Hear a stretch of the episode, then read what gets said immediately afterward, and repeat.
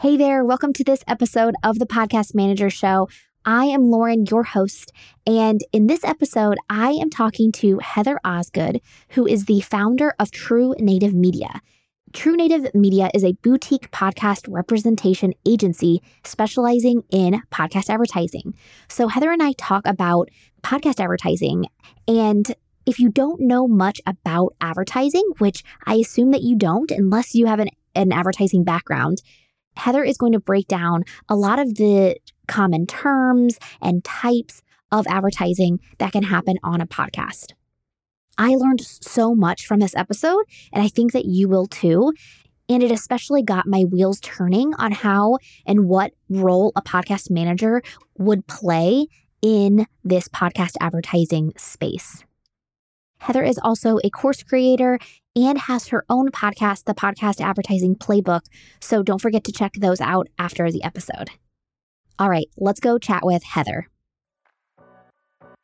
Hey there, I'm Lauren, and you're listening to the Podcast Manager Show, a podcast for podcast managers. Each week, we cover the technical and tactical aspects of running a profitable podcast manager business. With over 90,000 new shows starting each month, podcast managers are in demand. I mean, in demand. And I'm here to help you land your dream clients while reaching your monthly income goals without working like crazy. Are you ready? Let's get to today's episode. Heather, thank you so much for being on the show today. Thank you so much for having me. I'm excited to chat. Yes, this topic of monetizing specifically through advertising is such a big question that podcast managers have on how they can help their clients. And so, since you are a pro, um, I'm really excited to dive into that today with you. Awesome. Podcast advertising is literally one of my favorite topics. I could talk about it for hours. So I, I'm really excited to be able to share some little nuggets of information with your audience. Yeah, that's great. Now, you started in radio advertising. I would love to know how you moved from radio advertising to working with podcasters.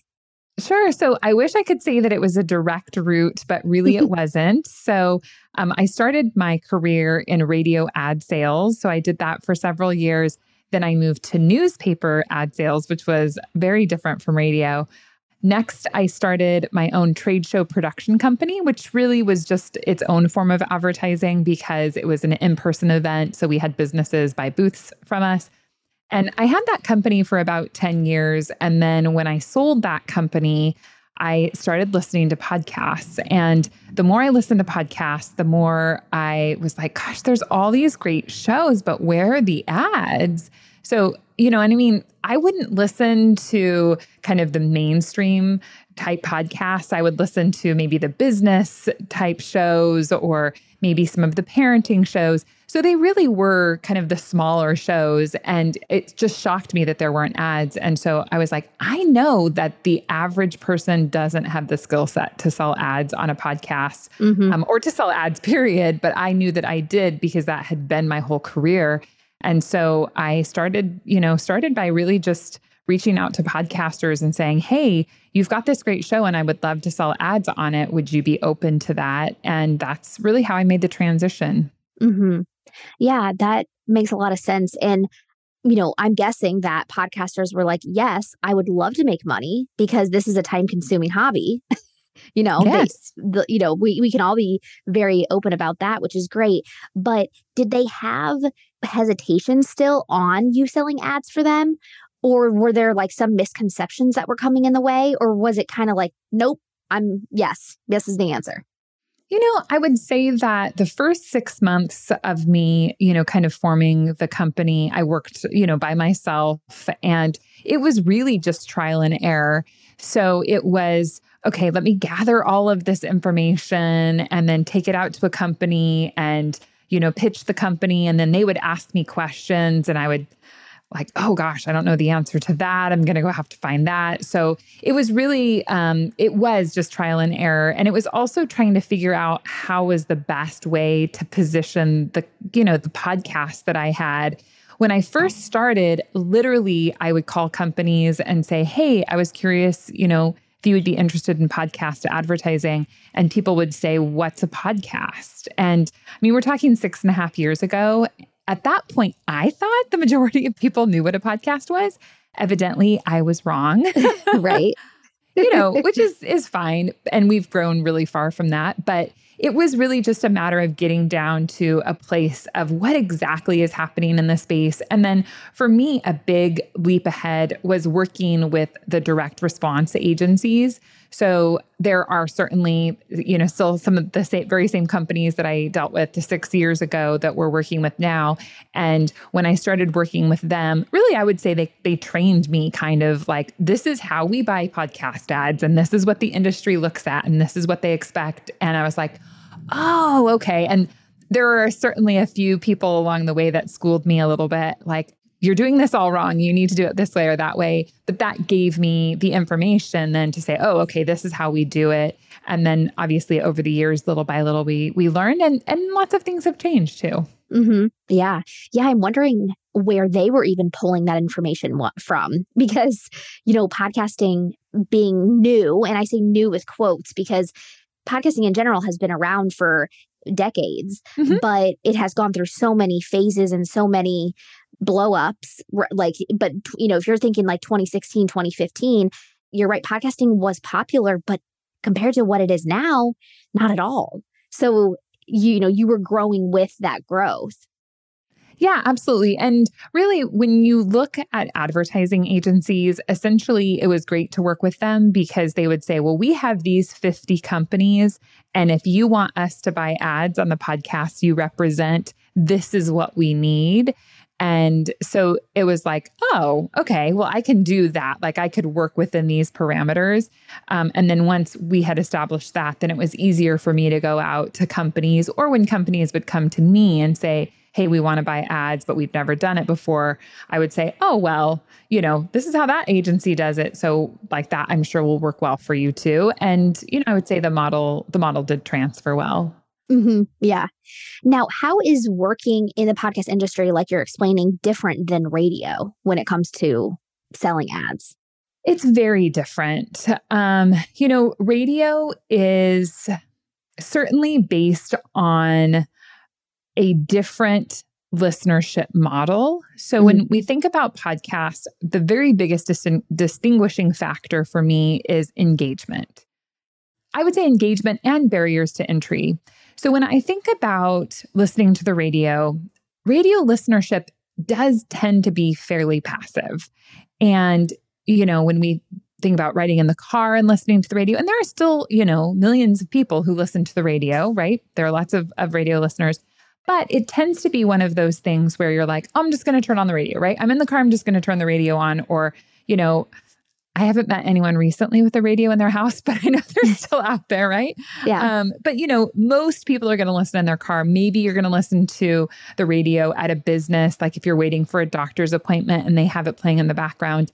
And yeah, you're going to choose, oh, I like the classic rock station or I like the rap station or, you know, whatever. Like you're going to choose the station you like. But Maybe there's four classic rock stations. Whereas with podcasts, it is so intentional, right? And what I always tell people is, you obviously have to have the app on your phone. You have to know which podcast you want to listen to, and then you have to find the episode you want to listen to.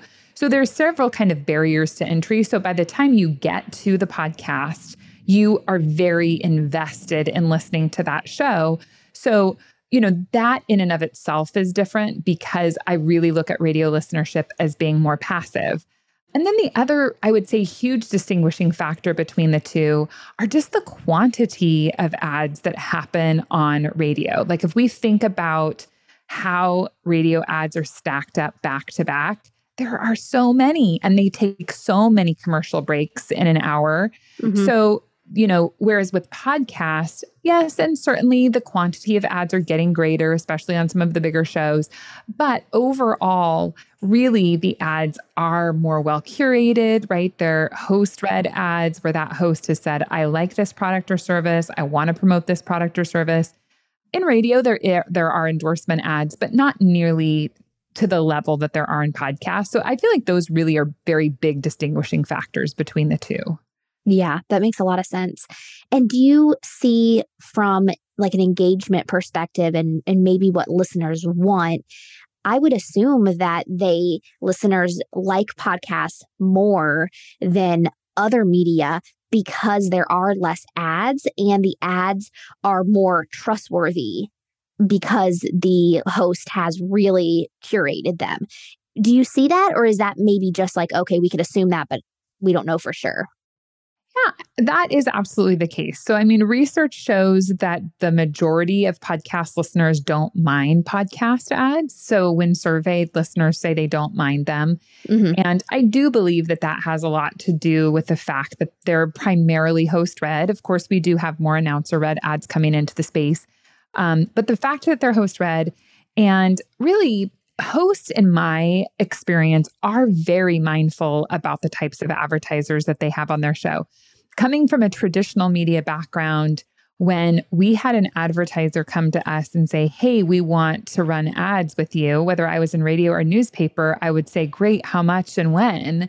And, you know, with podcast advertisers, it is not uncommon actually just had one right before I got on this call with you where I got a message where the host is like, nah, I don't want to endorse this product. And I'm like, you really don't want that $6,000? Are right. you sure? Like, you know, but, you know, because the host is going to be talking about the product, it's not uncommon for them to, you know, to reject that. And I always tell people when I'm talking to them, when you listen to podcast ads, whether you believe it or not, the host really has made a very conscious decision about the ads that they have on their show. Now, advertising is advertising. And even myself, who I've built my entire career on advertising, I don't love ads, right? I'm never mm-hmm. like, gosh, I just wish there could be three or four more ads in this this podcast that'll make it all better. But I do like to purchase products and services, and we all do. And if someone that we know, like, and trust is coming to us and making a recommendation of something that they think is, you know, going to really make our lives better or edify us in some way, I think we're all open and receptive to that.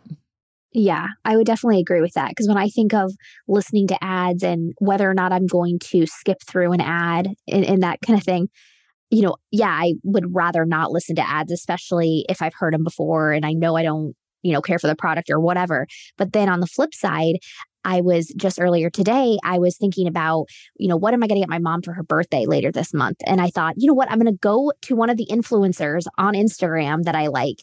I'm going to see what products they're recommending because my mom really likes beauty trends. And it's like, wow, I'm actually using, you could think of podcasting the same way. I'm using this person who I'm, who I know is like on top of, you know, this industry, the beauty industry, and I'm going to them for their recommendations versus searching like 2022 beauty trends or whatever. So I, that that really opened my eyes. I was like, yeah. wow. So I really do like when people recommend things to me. Same thing if I were to think about like a podcaster that I really love listening to, I might actually go seek out what they recommend now. Right, exactly. And I think that that example that you used is perfect because you want to buy something for your mom. So you're you're tuned into that. And if you hear about a product or something that you think would be a really great gift for her, then you're going to be more likely to go and, you know, purchase that because you're trying to to find that product. Just like if you're looking for a new skincare and you hear a great ad, or if you're looking for, you know, um, maybe a new online clothing shopping spot or whatever, mm-hmm, right? Like mm-hmm. when you see or hear about a product that is something you're receptive to, then you're going to respond to it. Mm-hmm. Yeah. Now, this is one of the the big questions that we have in the podcast manager space is is there a minimum download per episode that I'm just going to ask you what your opinion is. So, is there a minimum downloads per episode that you recommend to your clients before you start reaching out to brands? That is always the hardest question. And as someone right. who loves the podcast space, and I want to say, it doesn't matter how big your audience is, you're good. And everyone wants to advertise on your show. The reality is, is that there is a minimum threshold. And the way you have to really look at it is that if your audience isn't large enough to really move the needle for an advertiser, they really aren't going to benefit from advertising on your show. And and part of what it is is that you have to think about the time you're putting in to creating the campaign. You have to think about the time they're putting in, right? So you know, in terms of, of pricing, and we certainly can talk about that more, in this space, it still is very typical to do CPM pricing, which is cost per thousand. So, mm-hmm. you know, let's say you have 500 downloads. What do you charge? Right. And as a podcaster, if somebody said, Hey, I'll give you 30 bucks to run an ad for me, would you really do that? Right. Would that mm-hmm. make any sense for you to say, like, yeah, I'll take your $30 and it's going to take me four hours to produce that ad? Like, yeah, probably not, which four hours is probably excessive, but you know, it's, it just doesn't really make sense for you. So, what I usually tell people is that you really need to have at least a thousand downloads per episode in a 30 day period. That's not the collective downloads per month across your full catalog, it's per episode in a 30 day period. And at that time, that's when I would recommend you personally reach out and try to find advertisers. So if you're getting a thousand downloads per month, I, there certainly are companies out there that may be interested. I'm sorry, if you're getting a thousand downloads per episode, there certainly are companies who could be interested. But at that size, you're not big enough to work with a representation firm. And when we talk about representation firms, my company at True Native Media is a rep, rep firm. Um, companies like AdvertiseCast, which a lot of people know of, um, AdLarge, Audio Boom, Cadence 13. There's a variety of those companies. But most representation firms are looking for you to be at about 50,000 downloads per episode in a 30 day period before they're going to represent you. Mm. Um, now, that is for embedded ads, and we certainly are moving um, much further in the direction of dynamic ad insertion. And with dynamic ad insertion, if you have the technology through your hosting platform, then we can look at the collective of how many downloads you have across your full catalog. So at True Native Media, if you're getting um, usually we look at shows from about 30 to 50,000 downloads per month across your full catalog. Mm-hmm. If you can do dynamic ad insertion, then we're interested in working with you. So it kind of just depends on where you're at. If you feel like you're comfortable going out and trying to solicit advertisers on your own, you can start smaller. Um, and if you're looking for someone else to help you, you need to be a little larger. Mm-hmm. Yeah, that makes a lot of sense. Now, um, first off, can you define for the audience what dynamic ad insertion is versus the first one you said? I forget what it was. Um, embedded, embedded. Yes. And those I would say are two really important distinctions, and they can be a little bit tricky for sure. So, the industry started with what we call embedded or baked in ads. And what that means is that the host creates the ad read and they put that ad within a specific episode. So let's say you're producing episode 100 and you're going to do an ad for HelloFresh. When I listen to episode 100, I'm going to hear that ad. Now, if I listen to it the day it launches, I'll hear that ad. If I listen in a month, I'll hear the ad. If I listen six months, a year from now to episode 100, that ad is in episode 100. It's baked in, it's embedded in that particular episode. Mm-hmm. If I listen to episode 99 or if I listen to episode 101, HelloFresh would not be in those episodes because it was in episode 100 what dynamic ad insertion does is it allows you to digitally insert ads across your full catalog of episodes. So you have to have a hosting provider that allows for dynamic ad insertion. Um, I would say many of them are moving toward that now. And how that works is you put ad insertion points into your episodes. So you would say, at minute um, 10.2, I want an ad to run um, because I know that that was a good breaking point in my episode. And mm-hmm. then instead of you manually essentially putting your ad in an episode, the computer inserts it. And the value of that is that you have a lot of impressions to give an advertiser. When we're talking about baked in or embedded ads, you only have the listeners that are listening to that one episode. And that's why when I say you need a thousand downloads per episode, it's because if you're going to start with those baked in embedded ads, the advertiser needs to know that they're going to get in like in the ears of at least a thousand people to make it worthwhile. So that's why you're looking at a per episode basis. Whereas with dynamic ad insertion, we're looking at a time period. So we would say mm. maybe from July 1st through July 30th, anybody who listens to the show. It could be episode number one or it could be episode 100. We're going to insert this ad into all of the episodes. And so with dynamic ad insertion, you can see it allows you to make huge strides in terms of the number of impressions you can deliver, which then, of course, equates to larger dollars. We have, you know, we have shows all the time switching from embedded ads to dynamic insertion. Most recently, we had a show that was getting about 30,000 downloads per episode. They switched to dynamic, and the show's been around for quite some time, but they're getting 250,000 downloads per episode. Uh, I'm sorry, per month. So like you can take that and see, well, gosh, we were selling ads 30,000 and now we're selling about 250. Mm-hmm. Like that's a huge difference. Yeah. And so then you're hypothetically you're running an ad for 30 days and people that listen to the show you know once a week they're hearing it at least four times let alone the people that are you know binging right. more than more than those episodes. Now um, in practice do you generally then switch to another ad and put it in like those same spots? So a listener is always hearing an ad it just depends on whatever campaign is running Yes, exactly. Yeah. So maybe for July, you have HelloFresh. And then for um, September, you have, uh, you know, let's see, Butcher Box, right? So like every month you can switch out ads and you can do multiple ads too, right? You right. wouldn't you wouldn't necessarily just do one, you could do multiple ads. Mm-hmm. Yeah. Hey there, I wanted to interrupt this episode with a quick message for you. If you are listening to this show, then you are either wanting to become a podcast manager or currently a podcast manager. And I wanted to invite you to my free masterclass where I show you how to become a profitable podcast manager without working more than 20 hours per week.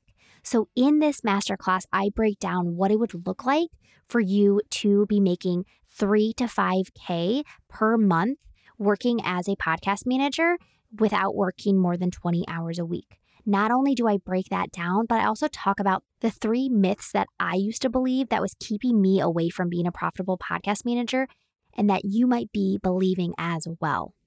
That and I share all the details about my podcast manager program. So if you're interested in learning more, learning the three myths that might be keeping you away from becoming a profitable podcast manager, or you just want to see what does it take to be a profitable podcast manager, then grab a seat to my masterclass. I would love to see you there.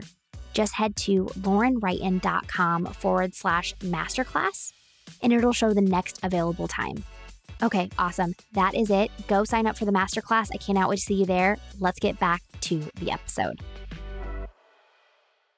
When working with your clients, like their perspective or their desire, what number do you people usually the podcasters themselves usually feel comfortable what how many ads per show i've heard like five is like the max but i don't yeah. know if that's if that's a true number or not I would say that everyone has a little bit of a different opinion about how many ads should be in podcasts. Mm-hmm. I talked to a show the other day that wanted 12. And I was like, You are out of your mind.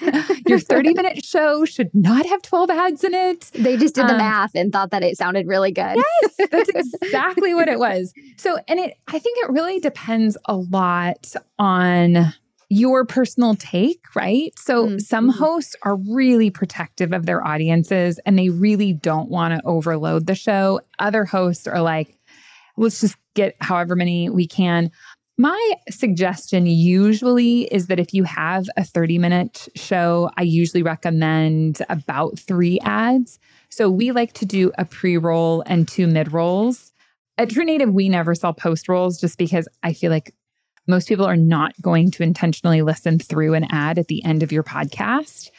But if you've got an hour long show, I think you certainly can get away with more.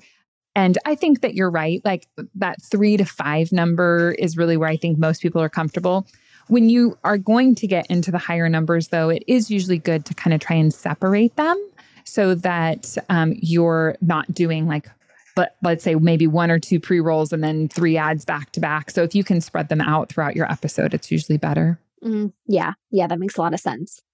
Now, you said early in your journey on starting this business that you were noticing that these smaller podcasts, you know, not your, not maybe your name brand shows, but these smaller podcasts weren't doing ads.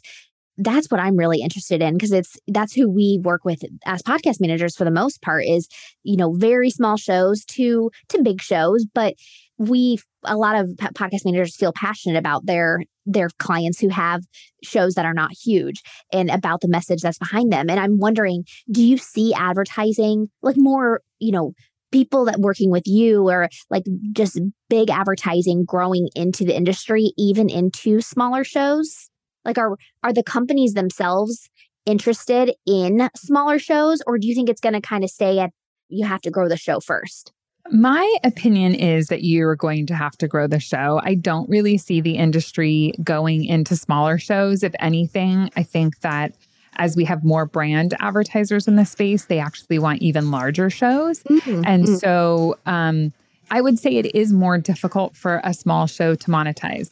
Now, my prediction for the industry is that we are going to really I would say gravitate more toward kind of a YouTube model. And what I mean by that is, you know, what we would call programmatic ads. So, how programmatic ads work is that they are announcer read ads and they're inserted into your podcast. So, just like we've all watched YouTube and all of a sudden we're like, oh man, there's an ad. Okay. Or obviously at the beginning of most YouTube um, videos, there's an ad of some sort. So, really, I think the whole industry is gravitating more and more toward that. And you do, again, have to be set up with a hosting provider that can do dynamic ad insertion.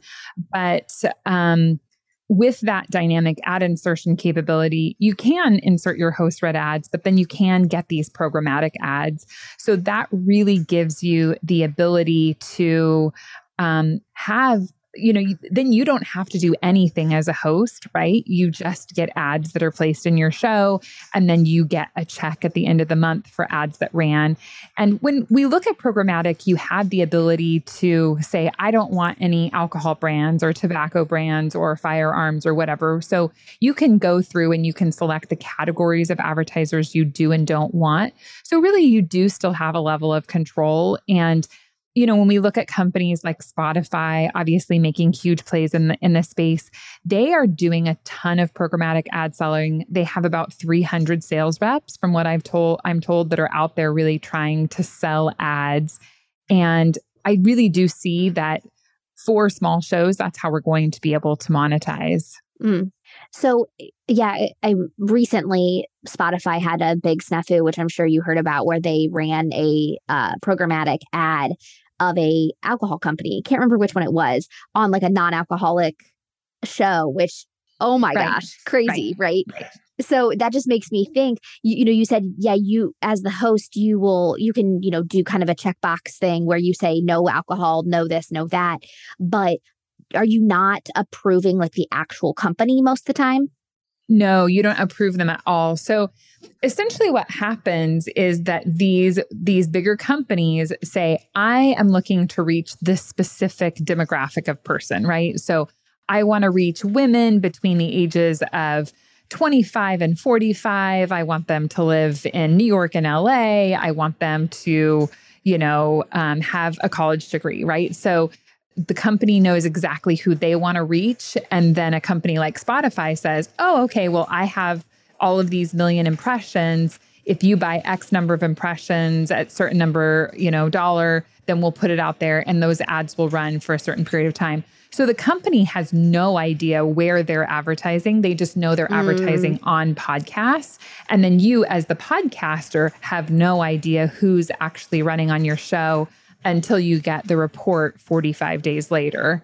So um, you should be able to do those categories. And that's the idea that those will be kind of the guardrails um, to make sure that those th- sorts of things don't happen.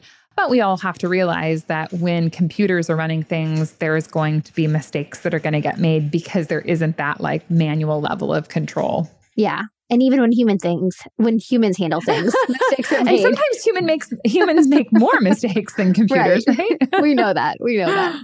Now you, what you're what everything you're saying is making me realize is roi coming into play? Like how much the if the listeners are acting upon the ads is that coming into play at all? Or is it really just the number of ears that are hearing the ads well it really is going to just be the number of impressions is what I mean, yes, there is always an ROI, right? If you think about any brand or any advertiser, the reason that they're doing these things is to get a return of some sort, right? And mm-hmm. in this space, we have been highly uh, you know, dominated by direct response advertisers. And direct response advertisers are those companies where they say, hey, you know, go to caspermattress.com and enter code Lauren at checkout for 50% off your purchase or whatever, right?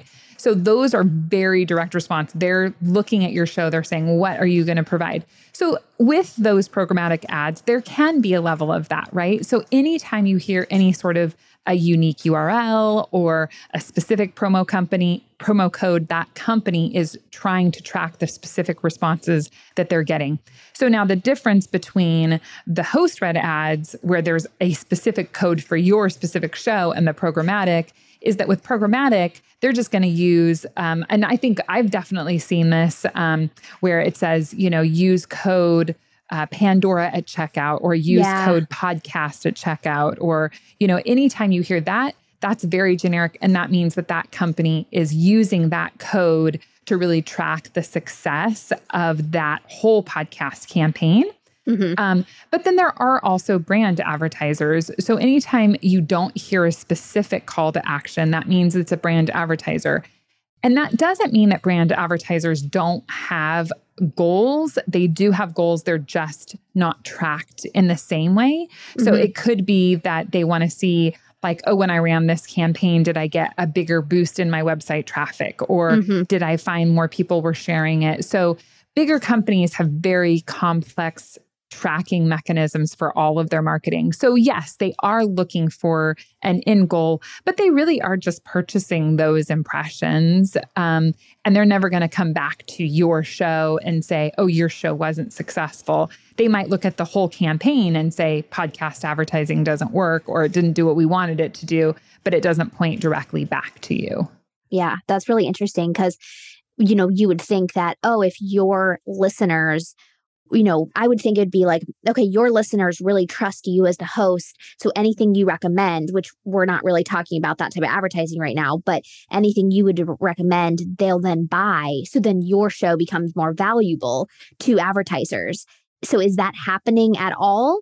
With programmatic, no. Right. Um, yeah, it, it doesn't happen at all with programmatic. It's just the whole, it's the industry, you know, as a whole. And and I would say right now the advertising community is really looking at podcast ads to say, hey, is this as, as effective as everyone says?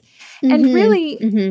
as an industry, the best way to do it is to build a foundation of host read ads and then fill in with announcer read ads because we can never sell 100% of our impressions with with um, host read ads because it's just not feasible to predict the exact number of downloads that a show is going to have, mm-hmm. um, which then translates into impressions.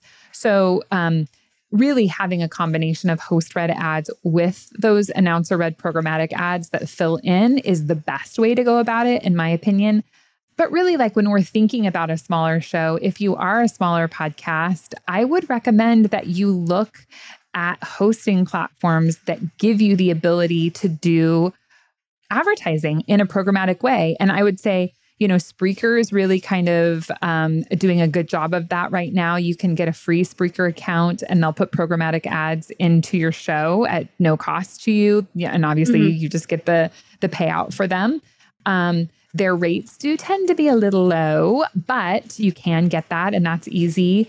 Um, I know I was, you know, just talking with Todd, the CEO at Blubrry, and they are working on a new programmatic opportunity. I believe that Libsyn is building it into their platform. I know that Buzzsprout um, has a program that they just started, I believe, as well as Podbean. So a lot of the hosting platforms are really starting to try and build these programmatic tools in. And I believe that that's really going to be what's best for smaller creators until your show gets to a level where you're like, hey, now I really have an audience to bring to a brand.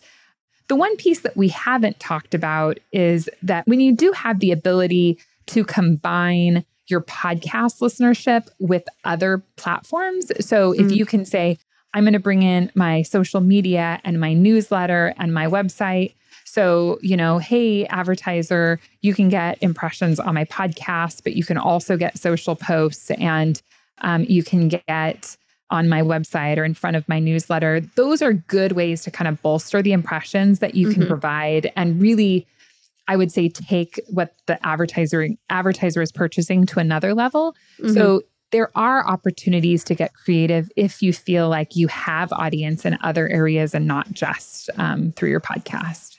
Yeah, yeah, that makes a lot of sense. Now, what about you know let's say you're you're starting at i don't know 200 downloads an episode and you know okay it's going to take me a little while to to get to the point to doing advertising is it right to think like I I want to get my listeners accustomed to ads? So you because I've you know there's obviously other ways to monetize affiliate links, um, you know any products that you as the host might be selling. So does it actually help to besides you know financially for your own sake or whatever? Does it help to start ads in some way from the beginning so that your listeners are used to hearing that from you, or does it not really matter?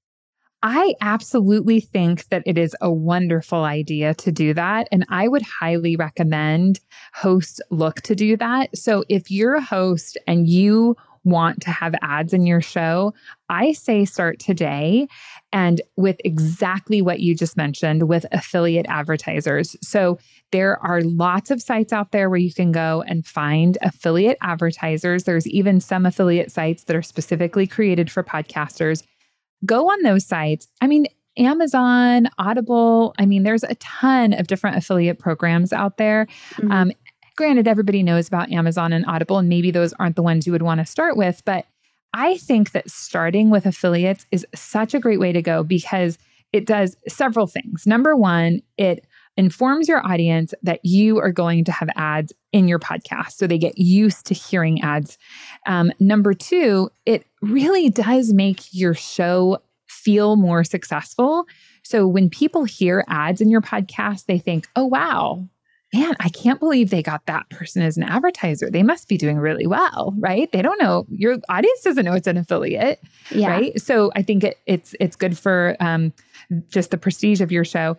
It makes you really understand how to create a good ad read that's not something that the average host is good at. Like, I'm going to create this really interesting, compelling ad read for my audience, right? Like most people aren't good at that out out the gate, right? So being able to practice it is really important. And then number four, the best thing about it is that there's this huge level of transparency, right? So with any sort of affiliate opportunities, you can see how many conversions you had, right? Because you get mm-hmm. paid for each of them. So if you advertise, like let's say you advertise a product for two months on your podcast and you have zero conversions. What does that mean? It means a number of things. It might mean that your audience is too small right? And they really just aren't responding. It might mean that you picked the wrong product that they aren't interested in. It might mean that you have created a really poor call to action, or maybe you're just not very good at doing your ad reads, right? Like your ad reads aren't very engaging. So you can take all of that information and then get better and better because ultimately, when you get to host read ads, advertisers want conversions from your show. And if you get really good at doing ad reads and you get really good at identifying the types of products that your audience is going to respond to, then you're going to have better advertiser relationships. And I have big podcasts that come to us who say, I have these three affiliate deals. I make thousands of dollars a year off of them. I'm not getting rid of them. And I'm like, don't like I yeah. couldn't either, right? So I mean, sometimes affiliate opportunities are the best because you don't have to do any work of finding that advertiser. And a lot of times, affiliate payouts are going to be higher than what the CPM rate would be, anyways. Mm-hmm, mm-hmm. Yeah. And you don't have to do anything to maintain that relationship with the company. You know, if you just had one one sell a month or whatever like something something small uh, they might have rules but they probably don't care so much because they just want you to recommend the product. Right, exactly. The other thing that can happen is obviously the company is looking at all of these different affiliate you know, relationships. And if they see that you're performing really well, they'll reach out to you and say, Gosh, your conversions are super high. Like, could we partner with you in a greater way? So it can really open the door to better partnerships as well. Yeah. Yeah. That's really interesting. I mean, that's kind of like a, oh, duh, that would happen. But I haven't heard of that happening to anyone, you know, in the podcasting space that I know. so that would be pretty exciting. Now, I I think I I asked you this earlier, but I wanted to make sure that we hit it just in case um, there was anything else. Are there any misconceptions that podcasters have around advertising, like maybe when they first start working with you? I think that a couple of misconceptions that podcasters have is your show does need to be a certain size in order for you to get advertisers, but that doesn't necessarily mean just because your show is a certain size that you're going to have a ton of advertisers. Mm. So we have a show that's getting like nearly a million downloads a month. Um, their audience is an incredible size the topic and the content is really difficult to sell. And mm. so, as much as we try to sell the show, it can be a challenge for us. And this has happened to me more than once at True Native, where I think, oh my gosh, look at this amazing podcast. It's going to be great. And then it doesn't actually end up selling well. And it's because the content of the show just isn't really super attractive to advertisers. So, if you've got kind of a strange podcast, even if you have a large audience, you still might have a hard time getting host read ads. So I would say that that is really kind of a big misconception mm. that um, a lot of podcasters have. Yeah, that that honestly makes a lot of sense because you know, in the listeners might not be receptive to hearing advertisers if they're listening to a show about a sensitive matter.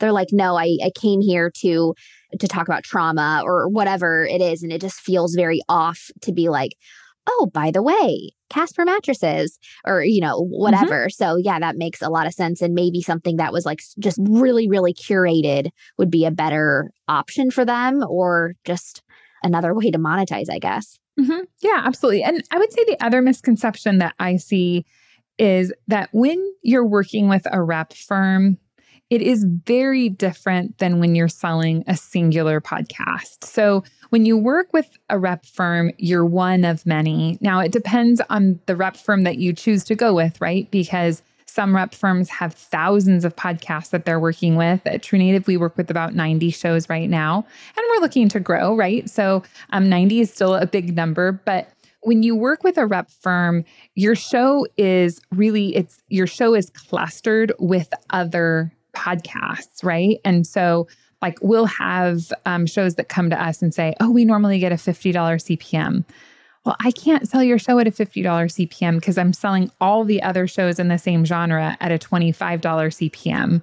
So, just because when you were by yourself, you could go out and talk to this company and sell it at this certain rate doesn't mean that when you work with a rep firm, they can do the same because they're packaging all the shows together and the advertiser wants to know why is that one more expensive? And or they just won't buy your show because they can buy a very similar one for half the price right?